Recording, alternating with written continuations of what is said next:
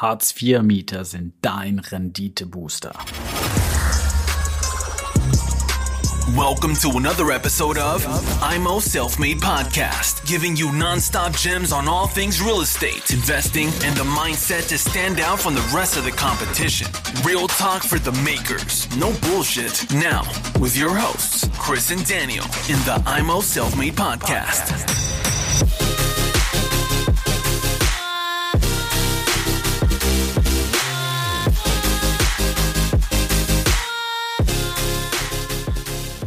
Herzlich willkommen hier bei Immo Selfmade mit dem Chris. Heute mit dem Thema Hartz-IV-Mieter als Renditebooster. Jetzt werden bei vielen die Ohren schlacker und sie sagen, wie kann der denn so einen Satz raushauen?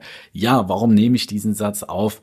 In den Gesprächen mit unseren Investoren, Freunden und vom Stammtisch hört man das immer wieder. Setzt dir ein paar Hartz-IV-Mieter rein. Die Miete kommt vom Amt. Das ist das Beste, was dir passieren kann. Klingt natürlich gut und man hört auch, was für Mietzahlungen teilweise in den Ballungsgebieten gezahlt wird, wo man sich schon fragt, ja, das ist teilweise mehr Geld, als wenn ich jemanden nehme mit einem normalen bis geringem Einkommen. Aber das Ganze kann natürlich auch zum Problem werden. Wieso? Wenn derjenige nicht zu seinen Terminen geht oder Dinge nicht wahrnimmt, die ihm aufgegeben werden vom Jobcenter, kann er sanktioniert werden. Die Sanktionen können sich auch auf die Miete ausweisen. Klar, man könnte jetzt denken, okay, ich lasse mir eine Vollmacht geben und das Amt überweist die Miete direkt an meinen Vermieter. Das ist aber auch nicht immer der Fall. Es gibt Barauszahlungen über, über zum Beispiel Scheck oder dass der Hartz-IV-Empfänger die Miete selbst bekommt und überweist die selbstständig an den Vermieter. Aber selbst wenn die Miete direkt an den Vermieter geht, hat man folgendes Problem. Die Sanktionen. Die Sanktionen tragen sich auch auf die Miete aus. Das heißt, ihr habt mit einmal euren schönen berechneten Cashflow, der ist nicht mehr da. Oder nur noch geringfügig. Und wenn ihr, ihr müsst jetzt versuchen, diesen äh, Hartz-IV-Empfänger dazu zu bekommen, dass der zum Amt geht, dass die Sanktionen aufgehoben werden oder er euch die, die, den Ausfall bezahlt. Ja. Und ich glaube, das ist für viele, für viele wird das ein Problem. Und die, die denken nicht so weit. Die denken, okay, es kommt vom Amt, das Geld, es läuft. Aber wenn das eintritt mit den Sanktionen, komm mal an so jemanden ran, versuch ihn mal zu erreichen. Ja, er geht dann auch nicht ans Telefon und du rennst deinem Geld hinterher. Was machst du? Du kündigst ihm irgendwann. Ja, schön. Jetzt denkst du, okay, dann lass ich den räumen und äh, dann suche ich mir einen besseren Mieter, vielleicht dann doch einen, der einen äh, Job hat. Aber in den Ballungsgebieten kann es dann passieren, dass die Stadtverwaltungen deine Wohnung beschlagnahmen deine Wohnung.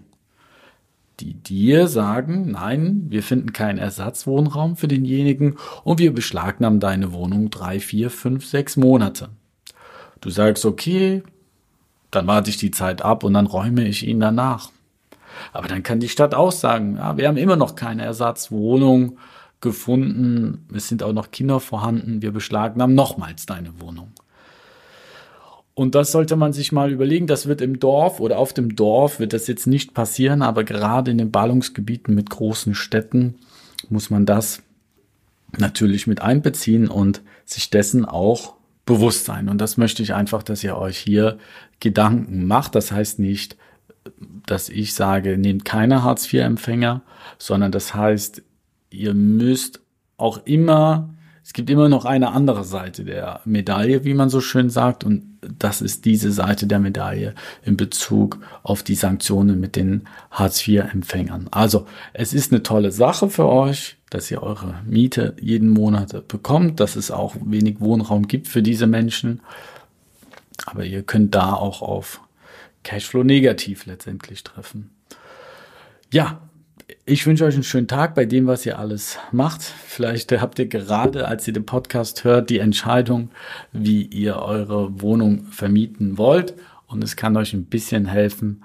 Äh, oder vielleicht seid ihr gerade selbst bei so einem Problem, dass die Miete nicht pünktlich kommt, die Miete geringfügig kommt und ihr fragt euch, wie kann das denn passieren? Das kommt doch vom Amt. Dann beschäftigt euch mit diesem Thema. Ich wünsche euch was, euer Chris.